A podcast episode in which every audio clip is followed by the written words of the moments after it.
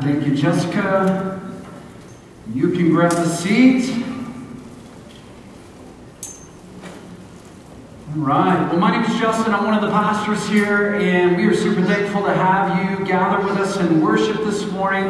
As, as we begin, I just want to start off by uh, making you aware of a few things.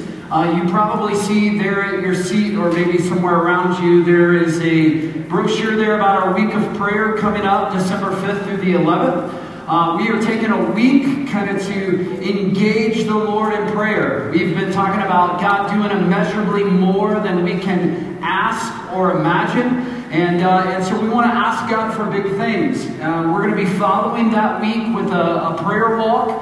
And so on both Saturday and Sunday of that weekend, we're going to be prayer walking around our new building. Uh, because hopefully on December 12th, Lord willing, uh, we'll be moving into our new space and gathering.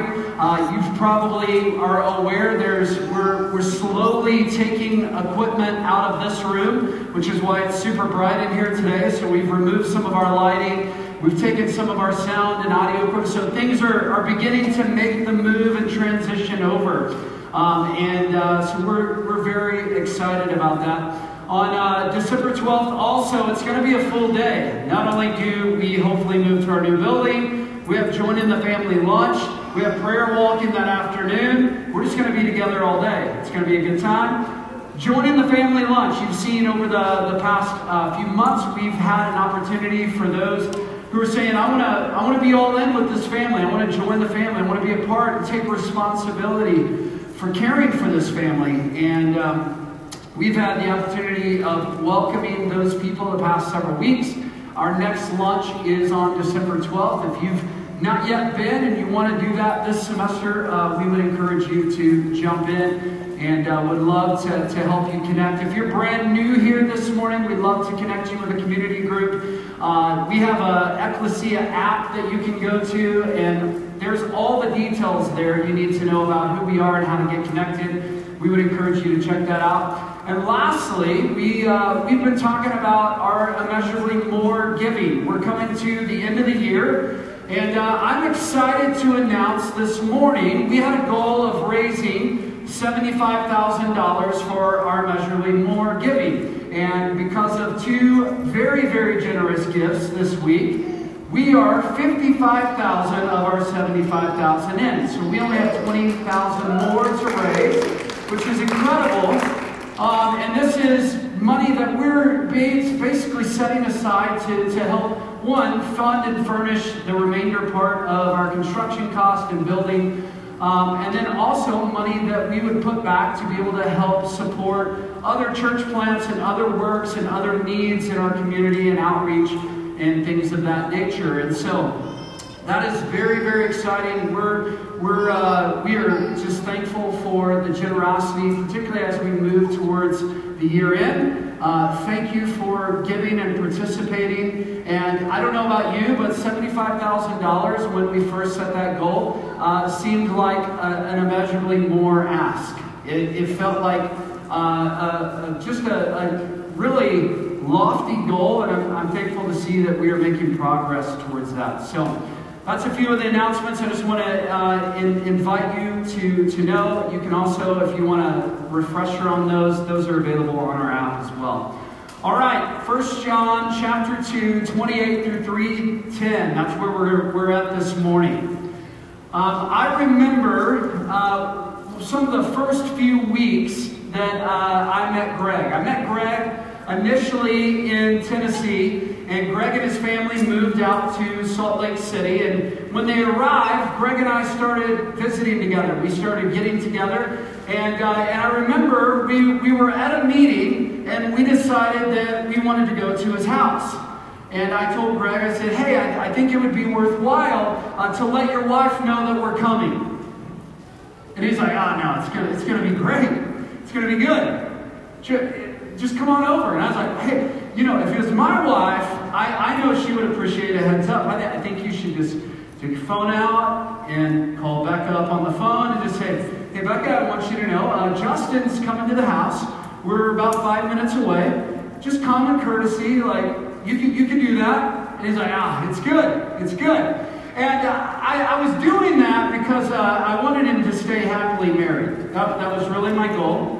And uh, if anyone's ever shown up at your home unexpectedly, uh, it can be surprising. And, and I didn't want it to be surprising to Becca. I didn't really know these guys very well at that time. And so I was just saying, hey, uh, I, you know, I, I, really want to keep the relationship going and want to make sure everything's smooth over. So I think you should call. And so I remember walking down the hallway and I was like, oh man, this is not going to go good. And, you know, the door opens and I'm kind of like hiding in the hallway, trying to give him still a few moments to just let her know, hey, Justin's walking, he's, he's following behind me, he's coming in. And this passage that we're looking at this morning references the same idea. It says that Jesus is going to show up unexpectedly. And it says he doesn't want us to be ashamed or shrink back at his coming. Now, my uh, advice to Greg was hey, Greg, I don't want Becca to be ashamed at my coming. I, I, want her to be aware that, uh, that I'm coming to their house. I want, I want her to have time to prepare. I'm, I want her to have time in, in, in any ways, like just to get mentally prepared, like Justin's about to come to our house. And I think we all know that if anyone comes to your house, some of you are like, hey, it's an open door policy. You can come over whenever. You're going to see my life no matter what shape it's in. Walk in. This is how we do it, right? And some of you are like that. Some of you are like, no, I want, I want a good heads up. John is encouraging us and writing to us in this text, telling us, hey, there's going to come a time where Jesus is going to come knocking at your door, and are you going to be ready? He's going to come. He's going to show up. And it says, he doesn't want you to be ashamed at his coming. Now, you may ask, what would cause us to be ashamed at his coming? What would cause us to shrink back? That's, that's what he says in 1 John chapter 2, verse 28. It says, And now, little children, abide in him, so that when he appears, we may have confidence and not shrink back from him at the shame of his coming. Now, here's what's interesting. As a pastor, I, I love to use sticky phrases. Anybody know what sticky phrases is? No, you're, you're like, no, I don't know what that is. You, you say things in a unique way that help make them like stick. They're memorable, right? And so you ask, like, why do pastors have three-point sermons that all start with the letter A? That's it's it's meant to be sticky, right? Well, this wasn't something that just pastors made up. John is actually teaching using sticky phrases. What's interesting about this is, though the Bible, the New Testament, was originally written in Greek, we read the New Testament and we don't actually get the sticky phrases. But what's, what's cool about this is he says two words coming and confidence. And I won't attempt to pronounce these in the Greek, but I will put them on the screen coming and confidence. And these are both the Greek words, however you say them. Anybody want to give it a shot? Parrhesia. I, I heard parrhesia, okay? And parousia. And what he says is, I want you to have parousia at my parrhesia. He's using sticky terms. When this was read, it was meant to be in a certain way. I want you to have confidence in my coming. And so, of all this passage, what is he trying to tell us? The big idea of this passage is he wants us to have confidence. He wants to have, have confidence. He wants us to be prepared for the second coming of Jesus by pursuing righteousness. This is the whole. He wants you to know He's coming. Now, are you going to be prepared? There's two responses. And I think a lot of us, we're like, maybe there's a, a third, right? Surely there's a third option, right? No, there's two options. Either one, we're going to be confident. You're like, hey, Jesus is in town and he's coming by your house. and you're going to be like, all right, I can't wait. This is good. Or some of us are going to be like, oh man, that's not so good. We're, we're going to shrink back and we're going to be ashamed. These are the two responses that were given in this text. But the Bible teaches, and Jesus says himself, we don't know when he's going to return. We have no idea. Matthew chapter 24, verse 36, it says this But concerning that day and hour, no one knows, not even the angels of heaven, nor the Son, but the Father only. Jesus himself doesn't know when he's going to return. It says, For as were the days of Noah, so will be the coming of the Son of Man. For in those days before the flood, they were eating, they were drinking, they were marrying, they were given in marriage until the day when Noah entered the ark. And then they were unaware until the flood came and swept them all away. In the same way that the rains came, the flood came, Jesus is going to appear again. Are we going to be ready? It said, Verse 40, the two men will be in the, in the field. One will be taken, one left. Two, men, two women will be grinding at the mill. One will be taken, one will be left. Therefore, what does it say? Stay awake, for you do not know on what day your Lord is coming. But know this, that if the master of the house had known in what part of the, the night the thief was coming, he would have stayed awake and he would not have let his house be broken into. Therefore, you must also be ready, for the Son of Man is coming at an hour you do not expect. So here's what he's saying to us. And here's what John is so kindly saying to us Jesus is going to return.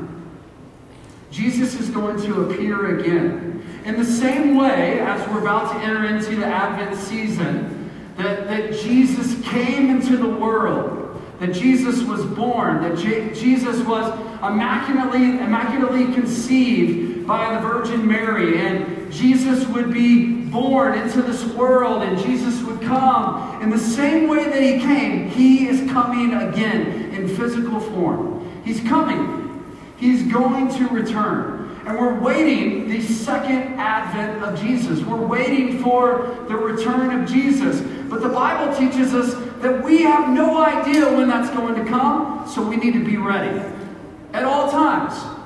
That we would be prepared, that we would be ready for the coming of Jesus. And so, what John is going to teach us is how to get ready, how to be prepared. How do we prepare for the second coming of Jesus? Who here wants to be prepared for the second coming of Jesus? You don't want to be shocked. You don't want to be ashamed at his coming. You want to be ready. This passage tells us. First thing he says, and now, little children, abide in him. This is the first step of being prepared to meet with Jesus, is that we abide in him. First John chapter, the, the book of First John uses the word abide over 20 times. This idea of abiding with Jesus is super, super important. And I think so often for many of us, this idea of, of, of abiding is so easily misunderstood. We, we sometimes are, are just finding it hard to define what does it mean to abide, to remain, to stay connected. And we don't actually have to go searching too far. Jesus himself taught us what it means to abide. He uses a story in John chapter 15 of, of a tree. And this idea that, that you and I were to abide in Jesus the way the branches of a tree, the way the limbs of a tree are connected to a tree. That as the branches of the tree, they receive their nourishment, they receive their life from the root of the tree. They're to stay connected. If they were to cut themselves off from the tree, they would die. And this is that illustration of what it means for, for you and I that we are to stay connected to Jesus, that we're to remain in Him, that we are to receive life in Him, that we are to constantly be reminded of His, his words, that they are to fill our minds, that they are to direct our steps, that they are to transform our affections continually. And so, for us, when we think about that, abiding is, is central to being prepared with Jesus. This is the first thing that John gives us in this passage. That if we're going to be prepared and have confidence in his coming, that we do that by staying connected with him, that just being with Jesus. And so, if, if I were to ask you this morning, are you prepared? Are you ready? We should ask ourselves are we abiding? Are we already connected with Jesus? Are we receiving his words? Are we obeying his truths? Are we receiving his commands? Is he stirring our affections for him and for others?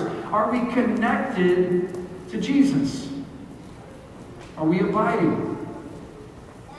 You might ask this morning, how do I how do I know if I'm abiding? Well, in the same way, a tree, as it's described in John chapter 15, if you're connected to the roots of that tree, if you're connected to the life of that tree, then that tree would produce fruit. There would be fruit on the branches of the tree, and that, that fruit would give evidence that you're abiding.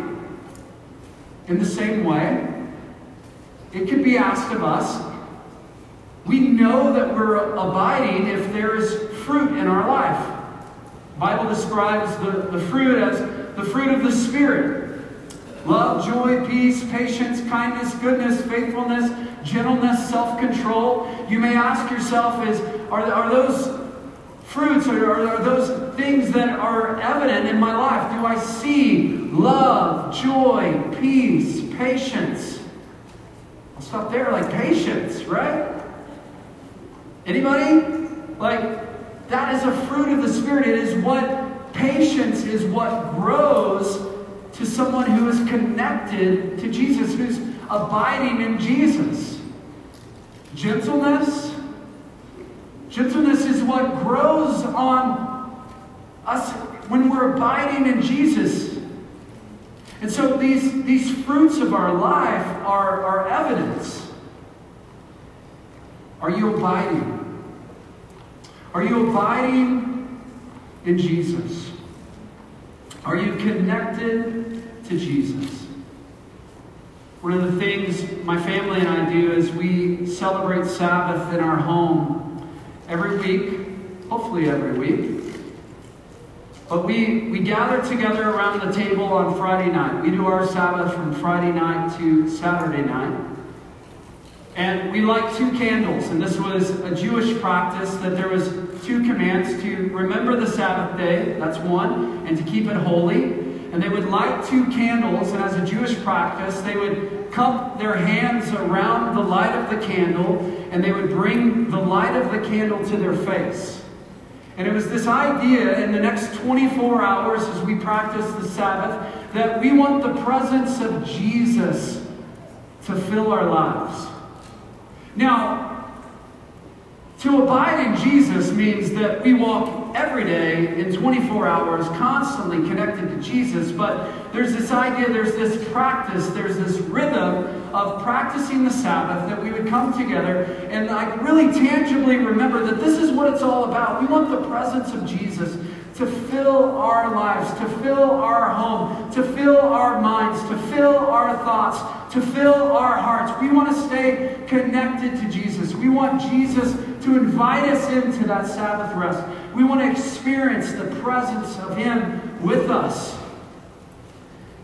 And that, that 24 hours is meant to set a rhythm for the rest of the week. Filling our minds and I can tell you for us that that practice has been so helpful. Because it's in that practice that our mind just continually returns to the Lord. And that's what it means to stay connected. Dallas Willard says, the first and most basic thing we can and must do is to keep God before our minds. This is the fundamental secret of caring for our souls our part in thus practicing the presence of God is to direct and redirect our minds constantly to Him. In the early time of our practicing, we may well be challenged by our burdensome habits of dwelling on things less than God. Anybody have that problem? Your mind drifts, right? We're seeking to abide, we're seeking to stay connected, but then we find ourselves not abiding, not connecting, and we got to constantly set our minds back on the things of Christ. We're constantly returning, and this is the, the practice in our Christian life of what it means to abide, that we're constantly returning, dwelling on, on, on the Lord. And it says, But these are habits, not the law of gravity, and can be broken. I love that. Because we're not stuck in this continual state of, of not abiding. It's just a habit, and habits can be broken. That's a good thing about habits, right? We can break bad habits. And so, this sense of, of not abiding, we can change. A new grace filled habit will replace the former ones as we take intentional steps before toward keeping God before us. Soon, our minds will return to God, and the needle of a compass constantly returns to north. If God is the great longing of our souls, He will become the pole star of our inward beings. I love that picture. Of just that we're constantly reminding. As a compass, you have due north. And, and it's just that there's a constant reminder. And what John is telling us here, right out of the gates, that if we're going to be prepared, that if we're going to have confidence, that confidence comes through abiding. Church, are we abiding? Are we abiding? It goes on in this passage to say, if you know that he is righteous, you may be sure that everyone who practices righteousness has been born of him. What's, what's great about that is the more time you, you, you abide in Jesus, the more you become like him.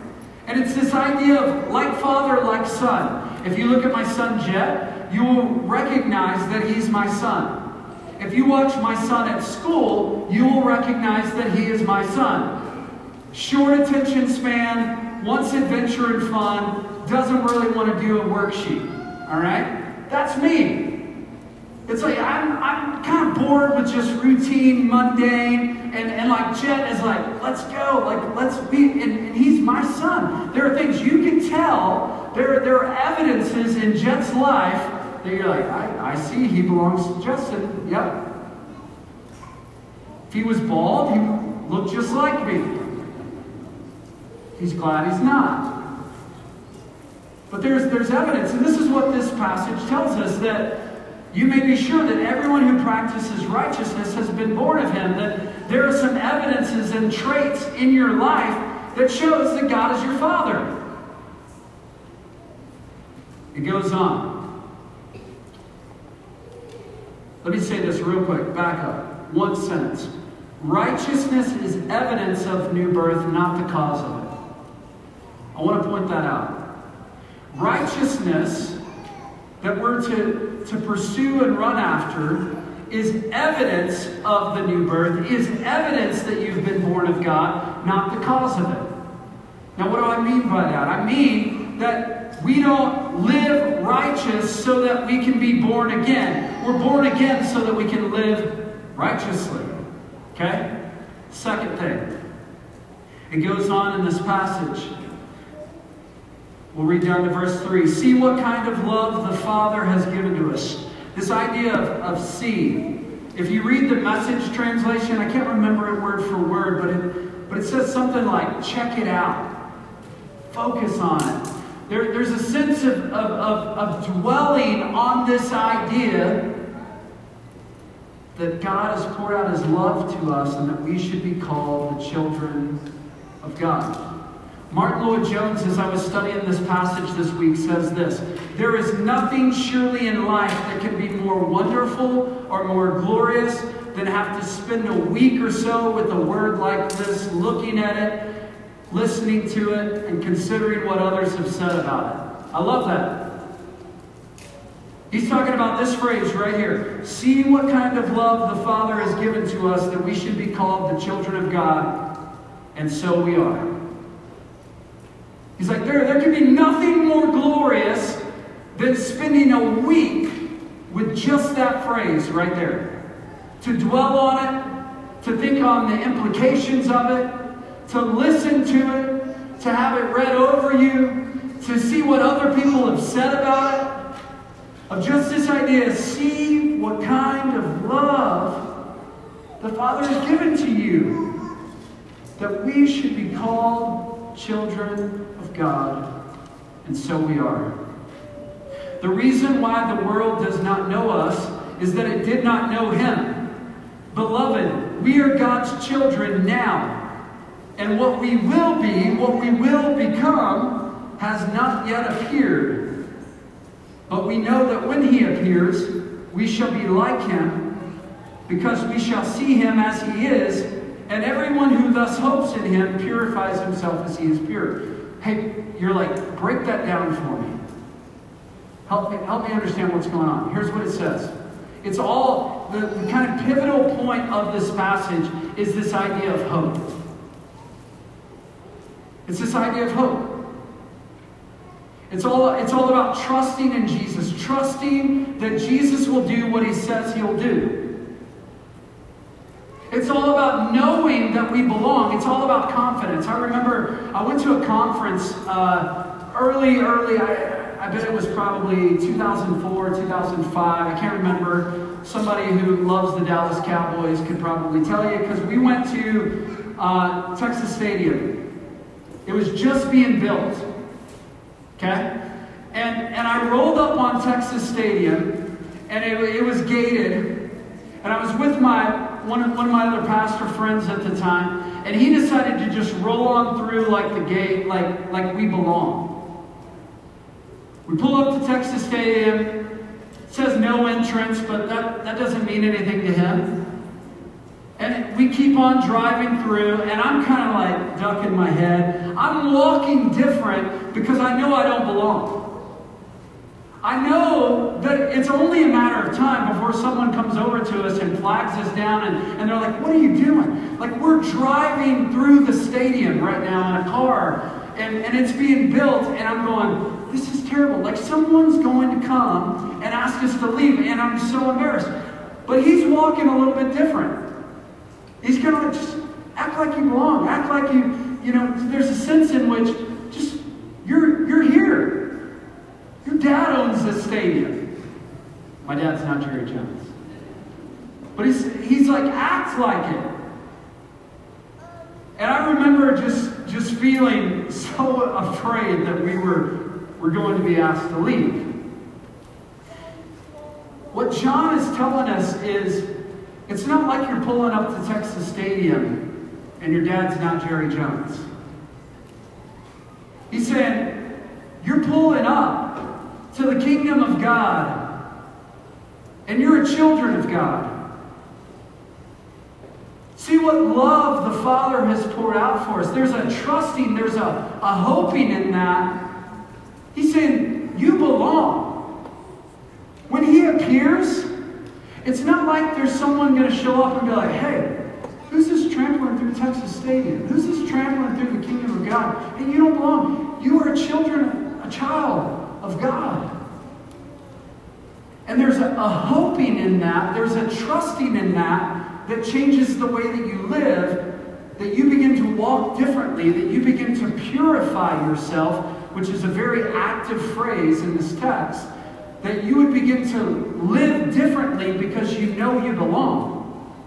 I, I love this, this verse where it says, And what we will be has not yet appeared. Okay? Imagine tomorrow morning you get really excited about working out. Okay? Anybody ever gotten really excited about working out? Some? Some? Some of you are like, no, I'm not really excited about working out, right? So you get real excited.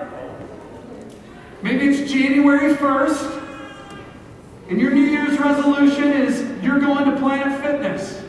All right? And we're doing this thing. And you show up at Planet Fitness on January 1st, and you go over and you grab that 10 pound dumbbell off that rack and you start doing curls in that mirror. And you're looking in the mirror. And what will be has not yet appeared. And you come back on January 2nd and you grab that 12 pound dumbbell and you start doing those curls, and what will be has not yet appeared. Now the question is, is do we give up? And I love this idea because I think so often we, we want immediate results. We want to see change. And we go to the gym and we do the curls. And what will be has not yet appeared. It takes time. It takes, it takes a lot of hard work. And what he's saying is trust the process. Trust the process. This idea of, of hoping, and everyone who thus hopes in him purifies himself as he is pure. It's this idea of, of purifying. Trust the process. I don't know about you, but I think it's it's easy for us to get discouraged. It's easy for us to come to a place. We know we're children of God. We know He's poured out His love on us. But when it comes to purity, we struggle. But I, what I see John telling us to do is, is keep putting your trust not in your process, but in Him.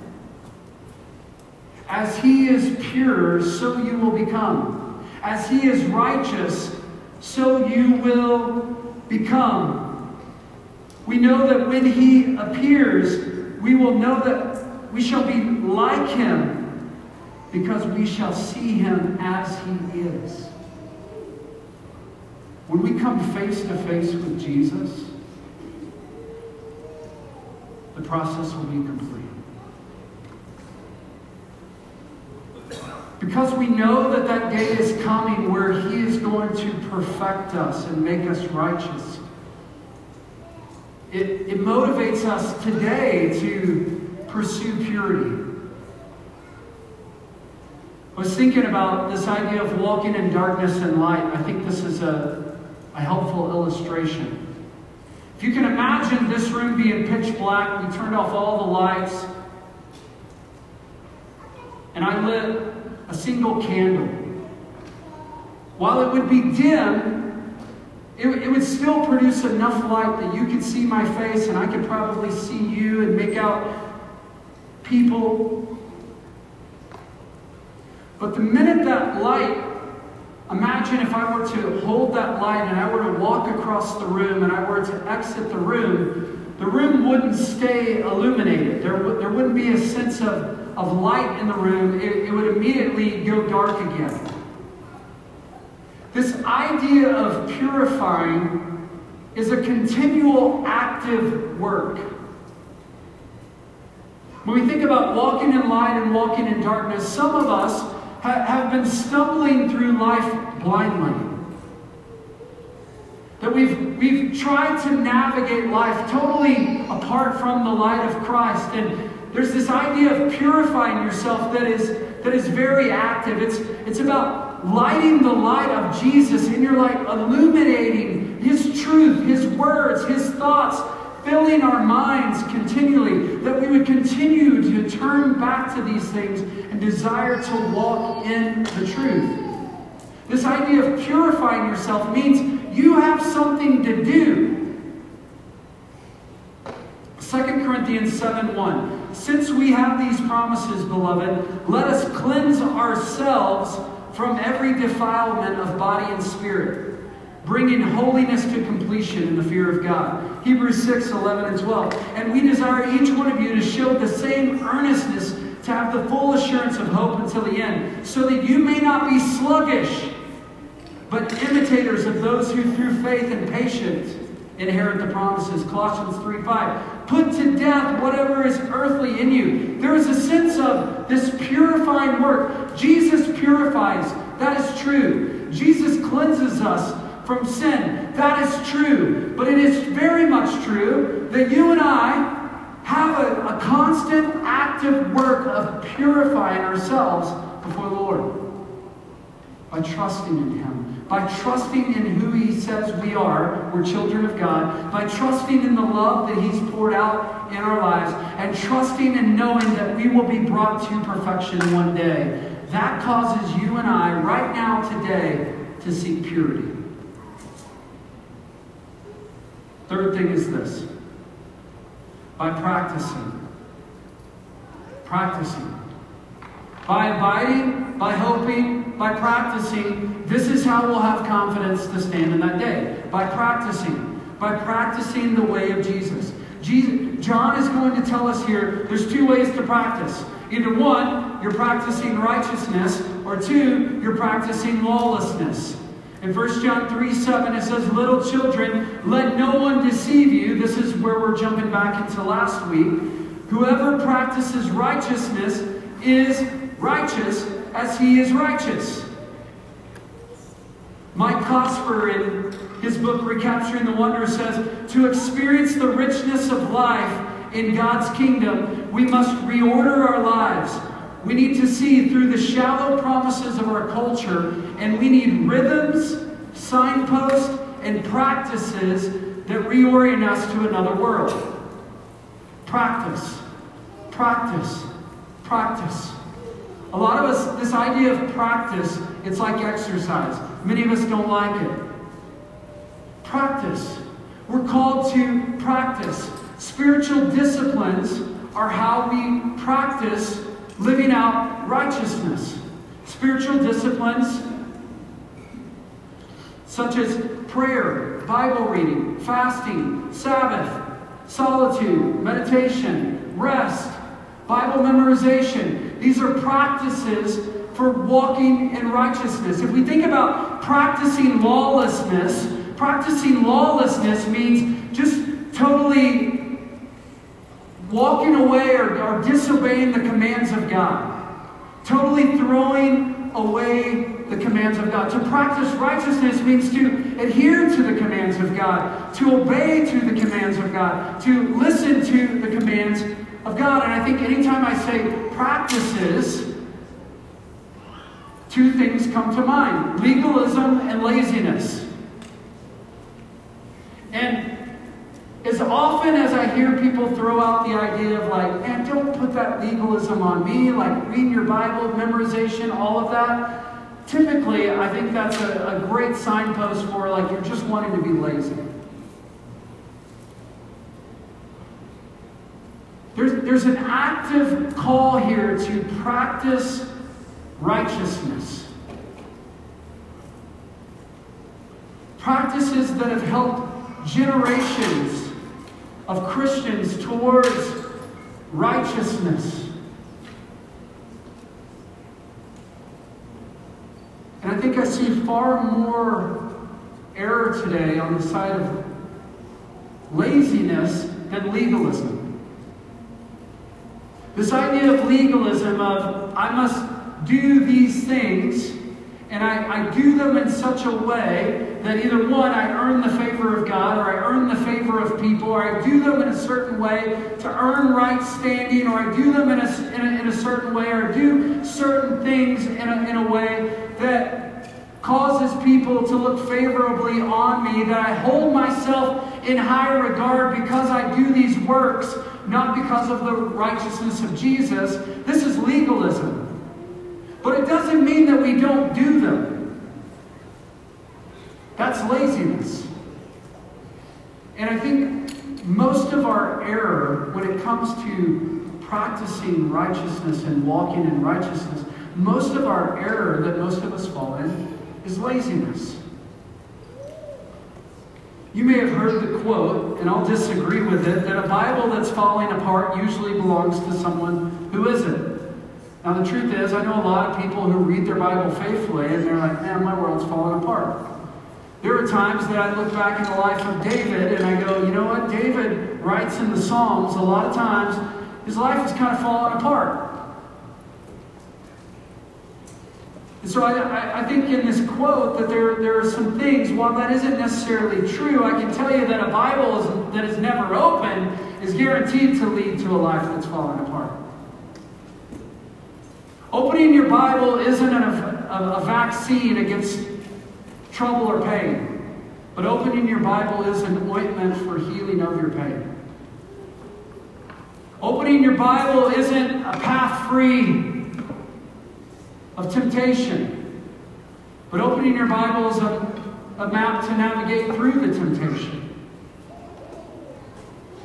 The Word of God says, I've hidden your word in my heart so I may not sin against you. There is gold in the Scripture, there is truth and worth and value in the Scripture. It's practices that lead us towards righteousness. Trust the process, abide in Him. Now, let me get to my final thought. What hope is there that this is even possible? There's a gospel message in this passage. Twice in this passage it says Jesus appeared and it gives us a reason. Jesus appeared, one, to take away sins, and in him there is no sin. So Jesus didn't come so that we can sin all the more. Jesus didn't come so we could walk and practice lawlessness. Jesus came so we could practice and walk in righteousness to take away sins. That's the first reason. The second reason it says Jesus appears to destroy the works of the devil. Now, this goes back to Greg's message last week. saying, where John was writing to those who deceive you. Do you know who the great deceiver is? The devil. The devil is out to deceive you. The devil is out to lie to you. He's the father of lies. He's been seeking to deceive us since the beginning of time. We look back in the life of Adam and Eve, and he was out to deceive them. He was out to question the goodness of God. Surely God isn't good if he would withhold something from you. Surely God is not going to truly hold up to his commandments. He said, You'll die. And the enemy spoke to him and said, Surely you won't die. He's a liar. And it says that Jesus came to expose the liar. Jesus came to destroy the works of the devil. His works are to deceive you, to lead you astray, to cause you to question the consequences of sin, to cause you to think that you're already perfect, to cause you to avoid pursuing righteousness, to deceive you that how you live really doesn't matter to deceive you that he actually has power and dominion over your life, not the Lord.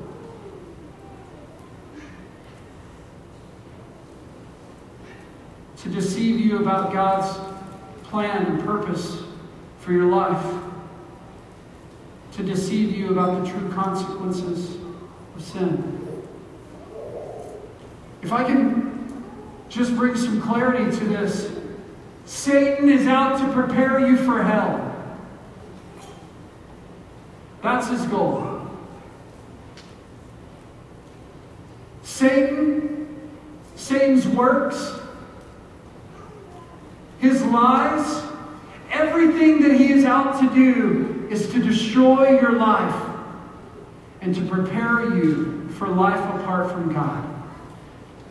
Because when we live life apart from God here, he's preparing us for hell. What are you preparing for? What are you preparing for?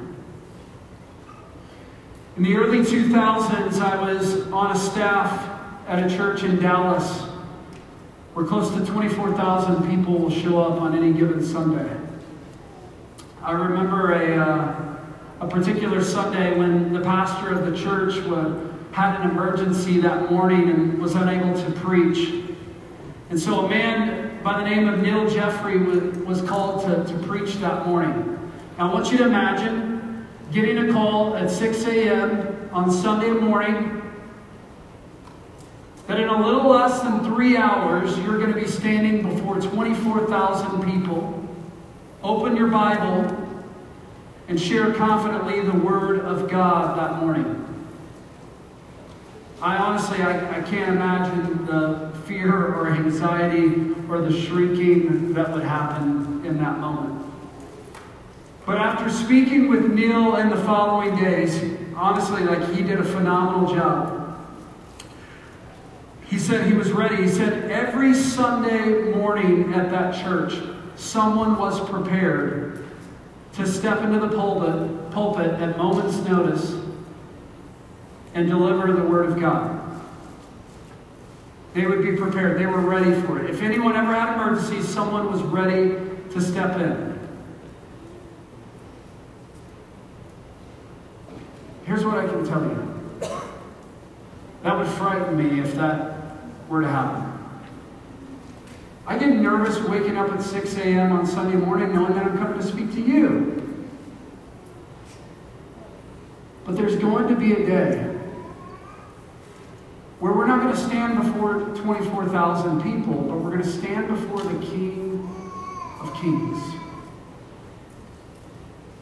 You're not going to have time to prepare. You're not going to have time to get your life in order. He's given us a warning. He's told us He is coming. It's certain. He will. And He's telling us and He's warning us today that we need to prepare with the end in mind. Live today as if Jesus is coming because He is. He's coming. And when you live that way, you'll have confidence. Now, if I can take you back all the way to the very first week when we started this series, John told us why, why he was writing.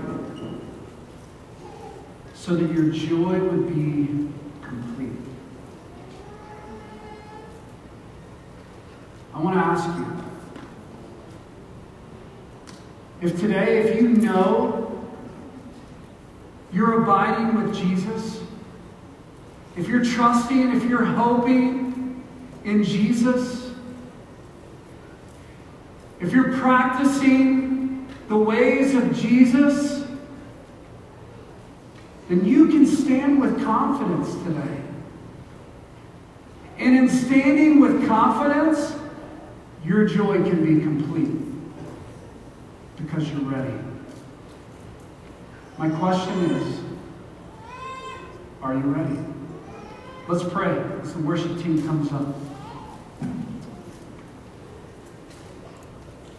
Father, we thank you for this morning. We thank you for this confidence. And some, for, for many of us, it's, it's a warning this morning. You're telling us what is to come. You're telling us to prepare. You're telling us to live today as if Jesus is coming. So, Lord, I, I, I pray for those who are here in this room this morning that they would just hear that call, that they would heed that warning, and they would respond this morning by trusting and abiding and by walking with you. Lord, I pray for us this morning who feel like we're ready we're experiencing the, the pain and destruction of sin in our world, and we're saying, Come, Lord Jesus, come. We can't wait for you to come. We're living with joy and confidence even today because we can't wait. We're ready. Our home is ready. We don't have to be ashamed that you're coming. We don't have to shrink back. Lord, we are ready. We want you to come today. And so, Lord, we, we live confidently knowing that we are ready.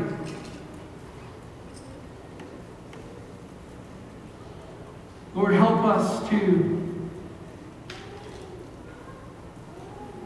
really see, believe, and rest in the good news that this passage brings us. That you came to destroy the works of the devil. May none of us, may none of us be deceived. May none of us be deceived this morning that we can put it off. May none of us be deceived this morning that that can wait for another day. But we would be ready to respond in moments' notice if you showed up at our door today. We thank you, Lord Jesus, that you're coming again. We pray this in the name of Jesus.